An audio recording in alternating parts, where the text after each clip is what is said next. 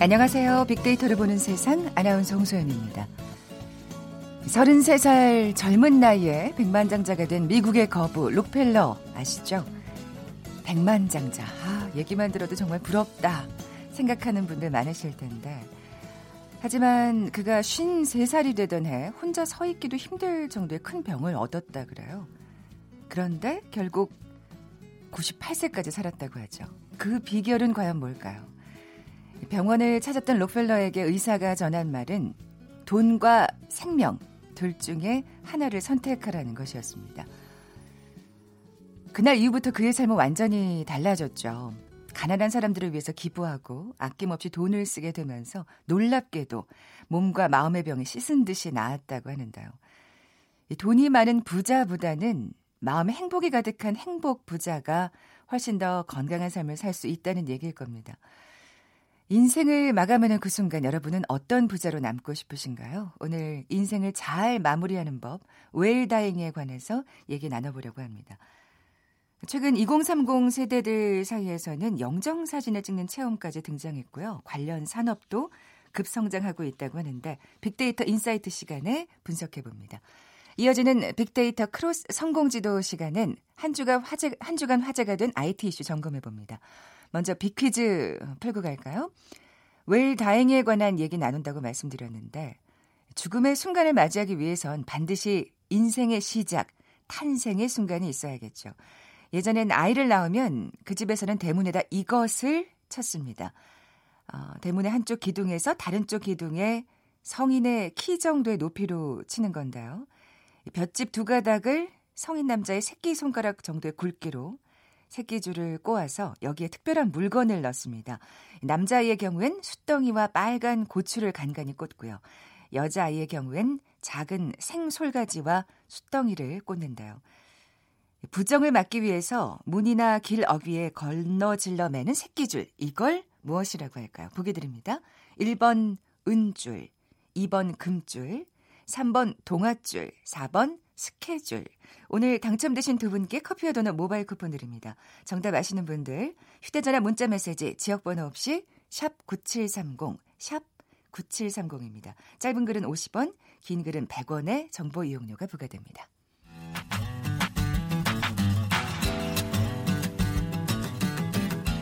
마음을 읽으면 트렌드가 보인다. 빅데이터 인사이트. 타파크로스 김용학 대표가 분석해드립니다. 빅데이터를 통해 라이프 스타일과 소비 트렌드를 분석해보는 시간이죠. 마음을 읽으면 트렌드가 보인다. 빅데이터 인사이트 타파크로스 김용학 대표 나와 계세요. 안녕하세요. 안녕하세요. 네, 오늘 웰다잉에 관해서 이제 얘기를 나눠볼 텐데요. 음. 그렇습니다.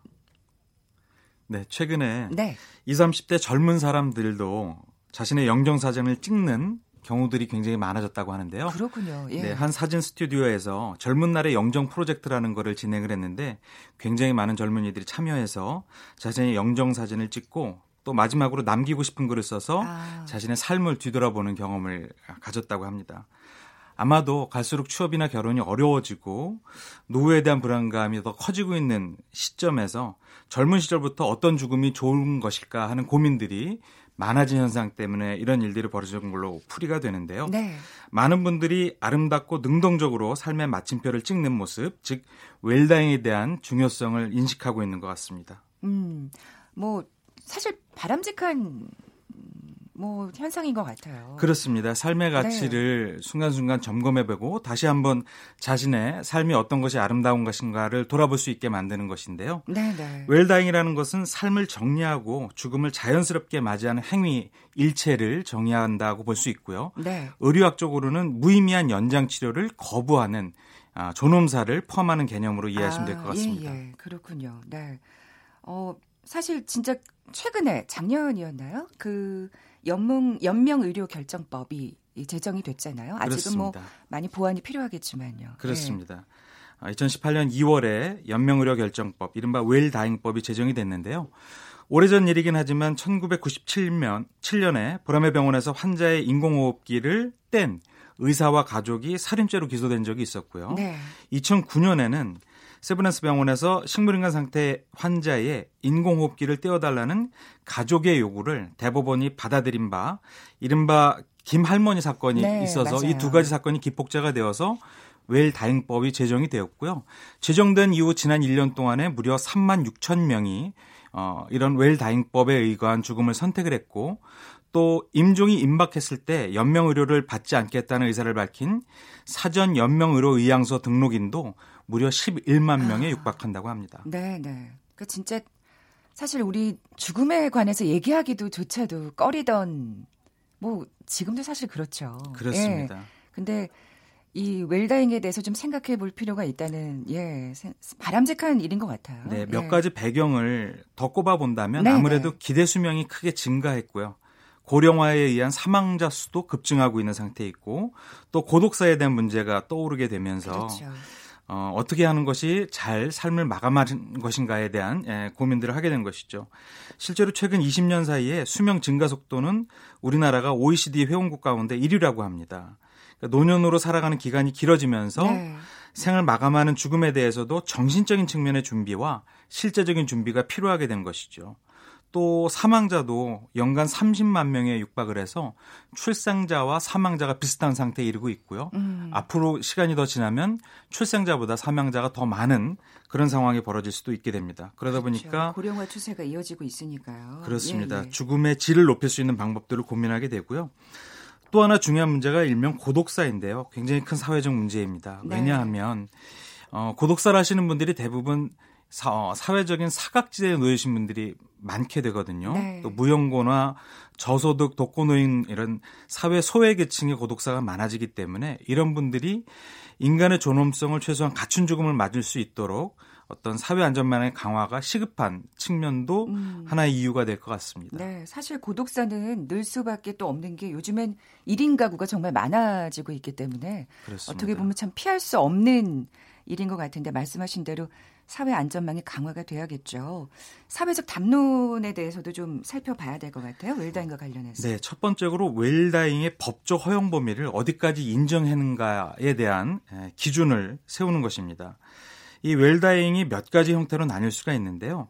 첫 번째가 안락사입니다. 이 적극적 안락사는 고통받는 환자의 생명을 의료진이 약물의 주입 등을 통해서 생명을 끊어주는 경우를 어, 안락사라고 할 수가 있고요. 적극적인 안락사요. 네. 네, 네. 두 번째 소극적 안락사라고 할 수 있는 일명 존엄사는 무의미한 생명 연장 치료를 중단함으로써 어, 죽음에 이르게 하는 방법인 것이죠. 그러니까 아까 말한 대로 이 우리나라의 그 어떤 웰 다잉법은 여기에 속한다고 여기까지 들어가 예, 있습니다. 볼 수 있겠죠. 네. 네. 세 번째는 우리나라에서는 허용하고 있지 않은 일명 조력 자살인데요.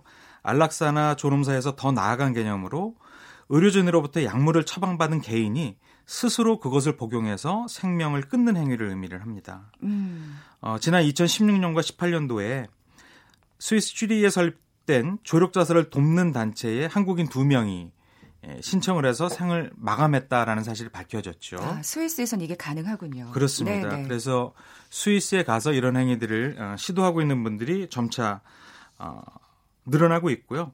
또 작년 7월에 청와대 국민청원 게시판에 올라온 사연인데요. 네네. 네. 제발 제 아버지를 죽여주세요라는 제목의 글이 올라왔습니다. 아이고. 이 아버님은 최장한 3기 판정을 받으셔서 말기로 진행이 되었고 온몸에 암세포가 퍼져서 통증이 너무 심한 아, 상태인데 아, 예. 이 자신의 아버지를 죽을 수 있도록 도와달라라고 하는 국민의 청원이 올라왔는데 굉장히 많은 분들한테 공감을 불러 일으켰죠. 음. 어, 그와 관련된 논쟁은 아직도 지속이 되고 있고요. 두 번째는 아까 말씀드렸던 사회 소외계층에 대한 웰다잉법의 적용에 대해서도 찬반이 엇갈리고 있거든요. 네. 그러니까 무형고자나 독거노인, 직접장애인 등 죽음을 선택할 권리인 웰다잉법의 사각지대에 있는 분들, 음. 누가 이분들의 연명 치료 여부를 결정할 수 있는가에 아. 대한 사회적 기준이 세워져 되는 것도 하나의 중요한 측면이라고 볼 수 있을 것 같습니다. 네, 그러니까 이 사실 웰다잉법이 보완이 돼야 될 점을 지금 예 짚어주신 것 같아요. 그렇습니다. 네, 빅데이터 상에서 웰다잉은 어떻게 나타나고 있는지 궁금하네요. 네, 저희가 2015년부터 2018년까지 연간 웰다잉과 관련된 담론의 증가 추이를 살펴봤는데요. 2015년도에 비해서 2018년도는 약 2.6배 이상 관련 담론이 증가하고 있습니다. 또 연명의료 결정법 등 사회적 어, 혹은 법제적 기준과 연관된 얘기가 나올 때마다 네. 사회적 관심을 끌고 있었고요. 실제로 어떻게 국민들이 인식하고 있는지를 살펴볼 수 있는 감성어 분석을 해보니까 긍정 감성과 부정 감성의 비중이 거의 비슷합니다. 아, 다만 네네. 어, 이렇게 어둡고 혹은 부정적인 뉘앙스의 웰다잉 죽음과 관련되어서 긍정 감성이 높게 나온다는 것은 좋게 죽을 수 있는 부분에 대한 인식 전환이 그만큼 크게 이루어졌다라고 해석이 될수 음, 있을 것 같습니다. 그러니까요. 사실 예전 같으면 아마 부정 감성어가 훨씬, 훨씬 더 많았을, 거예요. 죽음이란 단어를 떠올리면. 그렇습니다. 근데 이 정도로 긍정 감성어가 올라왔다는 건 또 참 고무적이라고 볼 수 있겠네요. 네, 실제 긍정 감성어 몇 가지를 설명을 드리면 네네. 건강하게 혹은 필요하다, 풍부하다, 편안하다. 이런 얘기들이 많이 올라와 있거든요. 음. 또 2018년도에 한국보건사회연구원의 어, 보건사회연구원이 약 1,500명을 대상으로 연명 치료에 대한 인식 조사를 했는데요. 무려 75%가 무의미한 연명 치료에 반대한다라고 얘기를 했습니다. 그러니까 네, 네. 많은 국민들이 어, 무의미한 연명 치료에 대한 인식 전환이 예전에 비해서는 이루어지고 있다라고 볼 수가 있을 것 같습니다. 네.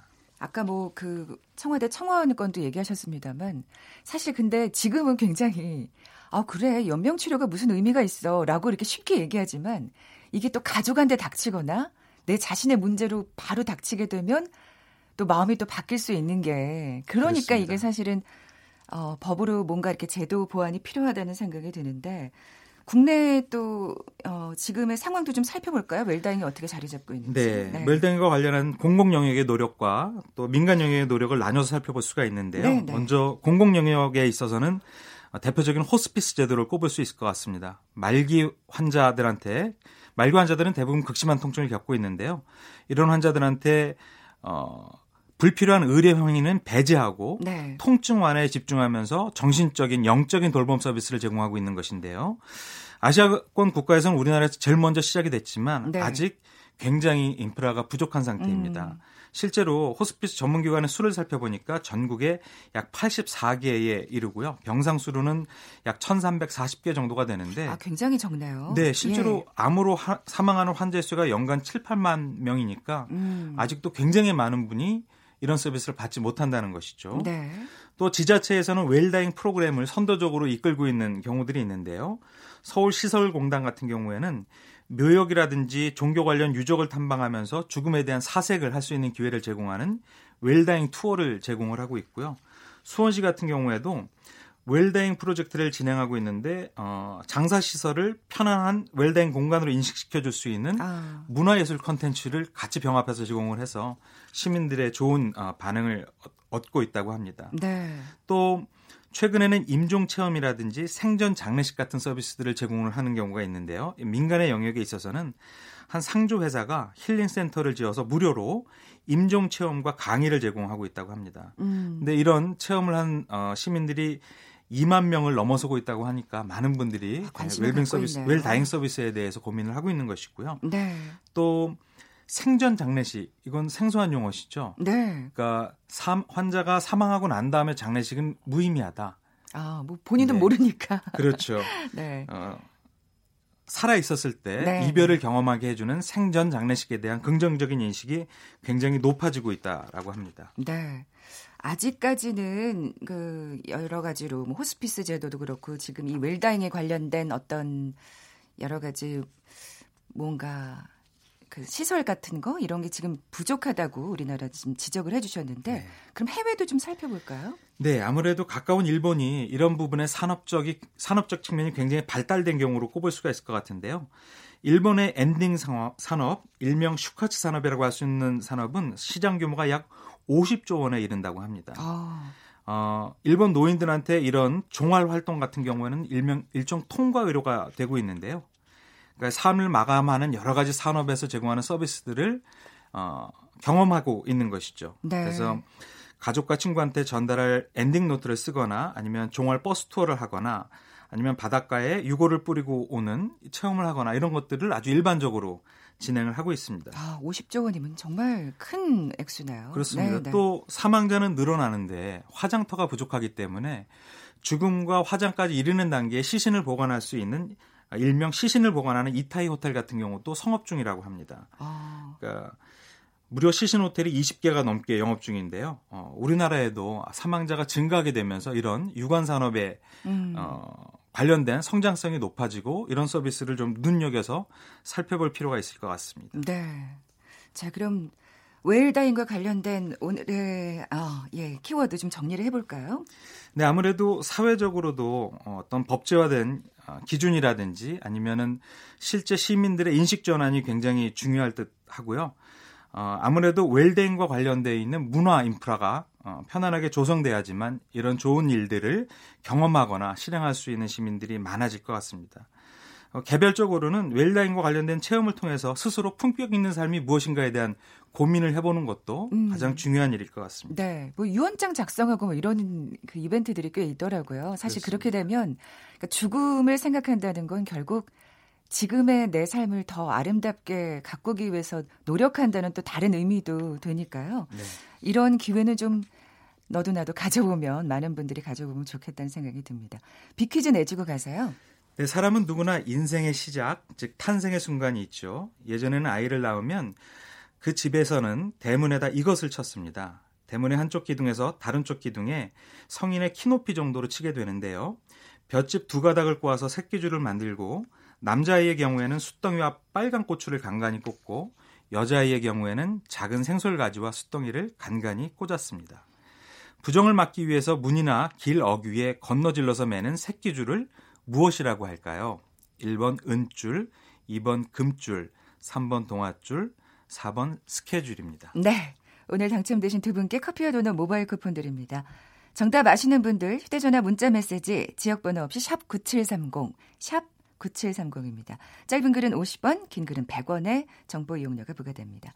지금까지 빅데이터 인사이트 타파크로스의 김용학 대표와 함께했습니다. 고맙습니다. 감사합니다. 잠시 정보센터 헤드라인 뉴스 듣고 돌아올게요. 중국을 공식 방문 중인 이낙연 국무총리는 중국 리커창 총리를 만나 미세먼지 해결을 위한 환경 협력 방안 등을 논의했습니다.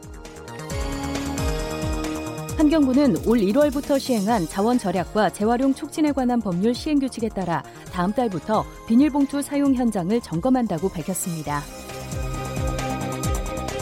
가정에서 친환경 콘덴싱 보일러로 교체할 경우 서울시가 16만 원을 지원합니다.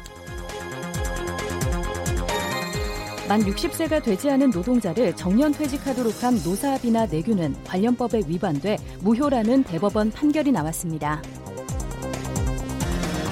경찰청이 4월 한 달 동안 불법 무기류 자진 신고 기간을 운영합니다. 자진 신고 대상은 허가 없이 가지고 있거나 소지 허가가 취소된 총기, 화약류, 도검, 군사기, 전자충격기, 석궁 등 모든 불법 무기류입니다. 지금까지 헤드라인 뉴스 조진주였습니다.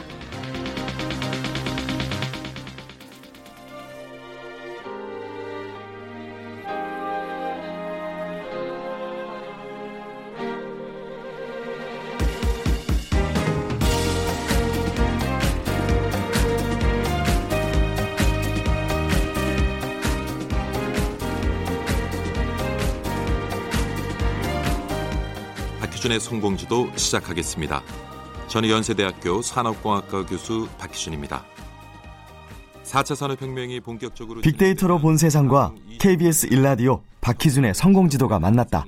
미래를 읽는 힘을 키우는 시간. 빅데이터 크로스 성공지도. 빅데이터 크로스 성공지도 연세대학교 산업공학과 박희준 교수 나와 계세요. 안녕하세요. 네, 안녕하십니까? 네.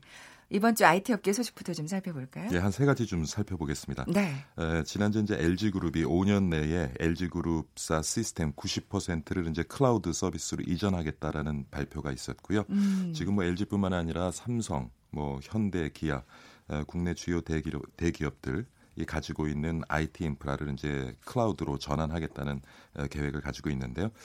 두 번째 소식으로는 애플 최근 단말기 시장에서 조금 고전하고 있습니다만은 네. 새 활로를 모색하고 있는 것 같습니다.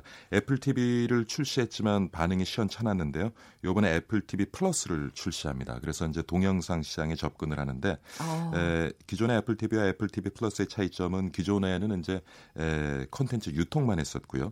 앞으로는 이제 넷플릭스처럼 자체 제작도 해서 보다 적극적인 음. 형태의 참여를 하겠다라는 발표가 있었습니다.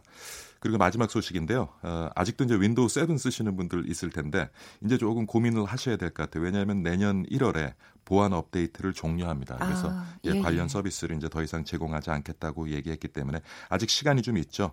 어, 금년 안에 윈도우 7 쓰시던 분들은 좀 다른 대안을 이제 찾아볼 음, 필요가 있으실 것 같습니다. 그렇군요. 예. 자, 그럼 오늘은 여기서 어떤 소식을 좀 집중적으로 살펴볼까요? 첫 번째 소식이었죠. 국내 주요 기업들이 이제 IT 시스템을 클라우드로 전환한다는 소식을 좀 자세하게 다뤄볼까 합니다. 네. 클라우드에 대해서 우선 좀 정의를 내려야 될것 예, 같은데. 전 시간에 맥주 생하시는 분도 있겠지만 여기서 말씀드리는 클라우드는요.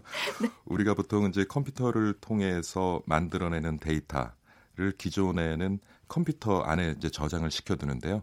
이제 이것을 컴퓨터 안에 저장시켜두는 것이 아니라 에, 누군가가 가지고 있는 서버에 저장을 음. 시키는 겁니다. 네네. 그래서 네. 클라우드라고 이름을 붙여 놓은 이유는 기존에 우리가 이제 자기가 가지고 있는 컴퓨터 이제 땅에 에, 데이터를 저장하는 것을 누구나 볼 수 있는 하늘에 떠 있는 구름에 저장한다. 아. 예, 그런 의미거든요. 근데 저는 조금 좀 이름이 잘못 지어진 것 같은 게 네. 구름은 거칠 때도 있잖아요. 아, 예, 없어질 때도 예, 있죠. 그래서 저는 오히려 하늘 스카이라고 짓는 아. 것이 어땠을까 하는 생각은 해봅니다만 뭐 저 개인적인 생각이고요. 네, 네, 그래서 클라우드 서비스를 사용하게 되면 몇 가지 이점이 있습니다. 네. 우선 데이터를 기업 내에 혹은 뭐 개인 사용자도 마찬가지겠지만 스스로가 가지고 있는 하드웨어에 저장하고자 한다면 하드웨어 용량이 확보돼야겠죠. 그만큼 그렇죠. 이제 비용이 발생하는데 네, 네. 클라우드 서비스를 사용하게 되면 우리가 어떤 데이터를 저장하기 위해서 어, 기존의 어떤 하드웨어를 구입하지 않아도 되고요. 네. 우리가 필요한 만큼 어, 그 클라우드 서비스를 제공하는 업체가 운영하는 서버에 올려서 데이터를 저장할 수 있기 때문에 우리가 필요한 만큼 그때 쓰고 쓴 만큼 거기에 대해서 비용을 지불할 수 있는 음. 그런 체계가 갖추어지고요. 또 하나의 장점이 있다면은 비용 이외에도 어, 하드웨어에 저장된 그러한 데이터에 접근하기 위해서는 사실은 물리적인 좀 제약이 있습니다. 하지만은 클라우드 공간에 데이터를 저장해 놓으면 네. 인터넷에 연결돼 있는 단말기만 있으면 언제 어디서나 아. 원하는 데이터에 접근할 수 있다는 그런 장점이 있죠. 네. 예. 어, 장점을 들으니까 사실은 뭐 LG 그룹뿐만 아니라 다른 예. 그룹들도 이 시스템을 클라우드로 이전하지 않을까 도 예상해 볼 수 있겠는데요. 예. 예. 말씀하신 것처럼 그 현대 기아차 뿐만 아니라 삼성전자 지금 뭐 대부분의 국내 굴지의 대기업들이요 그들이 가지고 있는 IT 인프라에 대한 이제 투자를 줄이고 네, 네. 어, 그들이 필요한 데이터를 사내에 저장하는 것이 아니라 뭐 지금 그 클라우드 서비스 시장을 보면은 아마존이 거의 시장을 독점하고 있는 아, 형태고요. 그렇군요. 특히 국내 시장 같은 경우에는 이제 아마존 그다음에 일부 어, 마이크로소프트가 조금 시장을 점유하고 있습니다만은 말씀하신 것처럼 LG, 기아, 현대, 삼성 뭐 이외 대한항공 대부분의 국내 대기업들이 이제는 스스로 그런 IT 인프라를 갖추기보다는 타사에서 제공하는 그런 클라우드 서비스를 지금 이용하고자 하는 움직임을 보이고 있습니다. 네. 뭐, 뭐 거스를 수 없는 변화일 것 같은데. 예, 예. 저 아마존이 좋겠네요.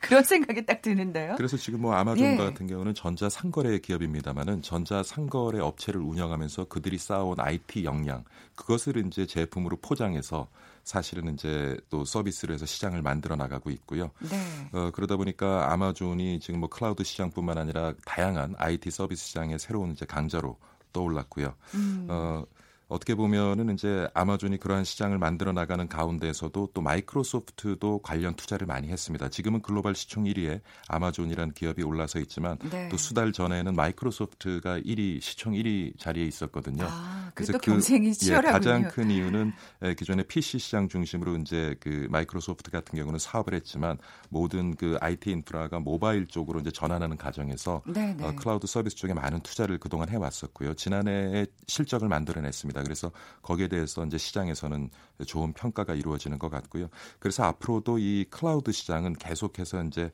성장해 나갈 것이다라는 생각이 드는데 네네. 네. 앞서서 제가 기업들이 클라우드 서비스를 이용하는 이유를 비용을 줄이기 위함인 것도 하나가 있고 네네. 네. 그다음에 조직 구성원들이 언제 어디서나 필요한 데이터에 접근해 할 수 있도록 그런 접근성을 높여주는 음. 또 하나 이점이 있고요. 네네. 네. 또 하나를 우리가 꼽자면은 최근 우리 사회에 인공지능이 가장 큰 화두 중에 하나인데요. 그렇죠. 사실 인공지능에 대한 역량을 갖추기 위해서는 많은 데이터를 필요로 합니다. 아. 결국 이제 인공지능이라는 것이 많은 데이터를 경험하고 학습하면서 나름대로의 어떤 역량을 쌓아가는 것이기 그렇죠. 때문에 인공지능이 그러면서 이제 완벽해지는 거죠. 맞습니다. 예. 그래서 어, 인공지능 역량을 갖추기 위해서는 많은 기업들이 필요한 데이터를 에, 수집하고 분석할 필요가 있는데 지금 기업 내 이제 여러 곳 하드웨어에 산재돼 있는 그러한 데이터를 어, 클라우드 서비스라는 공간에 한데 모아놓음으로써 다양한 데이터를 방대한 데이터를 한꺼번에 분석할 수 있는 그런 또 환경을 갖출 수 있기 음, 때문에 네네. 뭐 단지 비용을 줄이고 구성원들이 언제 어디서나 원하는 데이터에 접근할 수 있도록 해준다는 그런 이점 이외에도 네. 많은 기업들이 최근에 이제 빅데이터를 기반으로 해서 우리도 이제 빅데이터 시간입니다만 네. 빅데이터를 기반으로 해서 인공지능 역량을 갖추기 위해서,도 어, 그러한 노력을 지금 하고 있는 것으로 아, 보여집니다. 네, 이렇게 장점만 계속 얘기해 주셨는데 예. 문제점은 없는 건가요? 아, 문제점도 있죠. 그래서 네, 네. 아까 제가 말씀드린 것처럼 이 장명이 잘못됐다. 왜 클라우드로 지었을까? 스카이 아니고. 예, 하- 하늘은 항상 보입니다. 그렇죠? 네, 하늘은 네. 항상 보입니다만은 에, 이 구름이라는 것은 또 날이 맑으면 거칠 수가 있거든요. 그래서 문제는 뭐냐 하면 네. 결국은 보안 문제예요. 아, 예.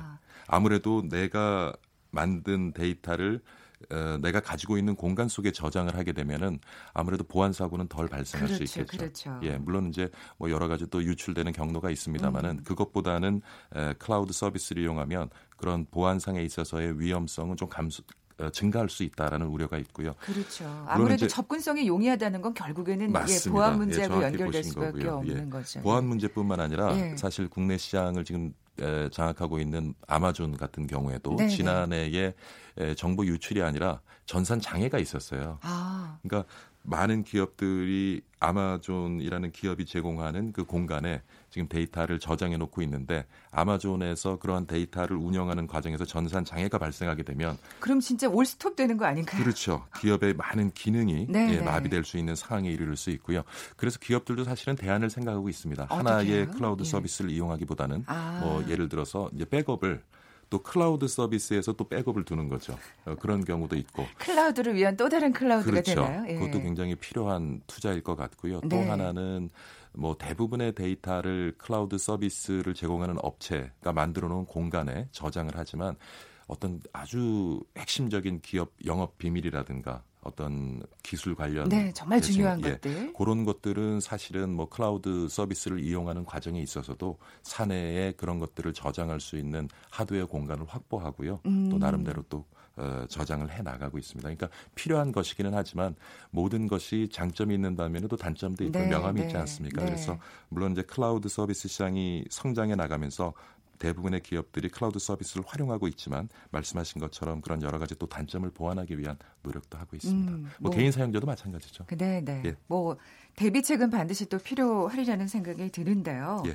어, 뭐 마무리 해볼까요? 그러면 뭐 일반 사- 네. 오늘 기업 얘기를 했습니다만 일반 사 일반 사용자분들도 여러분 알게 모르게 여러분이 지금 만들어낸 데이터, 사진 이런 것들 사실은 여러분의 스마트폰, 여러분의 PC가 아닌 그 이외의 공간에 저장해 두는 경우가 많이 있죠. 그렇죠. 예, 많이 예. 있는데 그런 것들에 저장할 때는 뭐 여러 가지 비용적인 문제도 있고 또 편의성 문제도 있겠지만은 그런 부분에 있어서도 늘 보안 사고가 발생할 수 있다는 것을 좀 염두에 두고요. 아. 때로는 뭐 이렇게 서버에 올려놓은 사진이 유출돼서 또 굉장히 그런 예, 경우 있죠. 예, 힘든 예. 상황을 경험하는 일반 사용자들도 있는데 그런 경우를 대비해서 좀 중요한 것들은 그래도 예 스스로가 가지고 있는 어떤 음. 공간에 따로 백업을 만들어 놓는 그런 노력도 네. 필요하리라고 보여집니다. 그래도 진짜 하드웨어가 중요하긴 중요하네요. 소중하긴 하네요. 예. 예.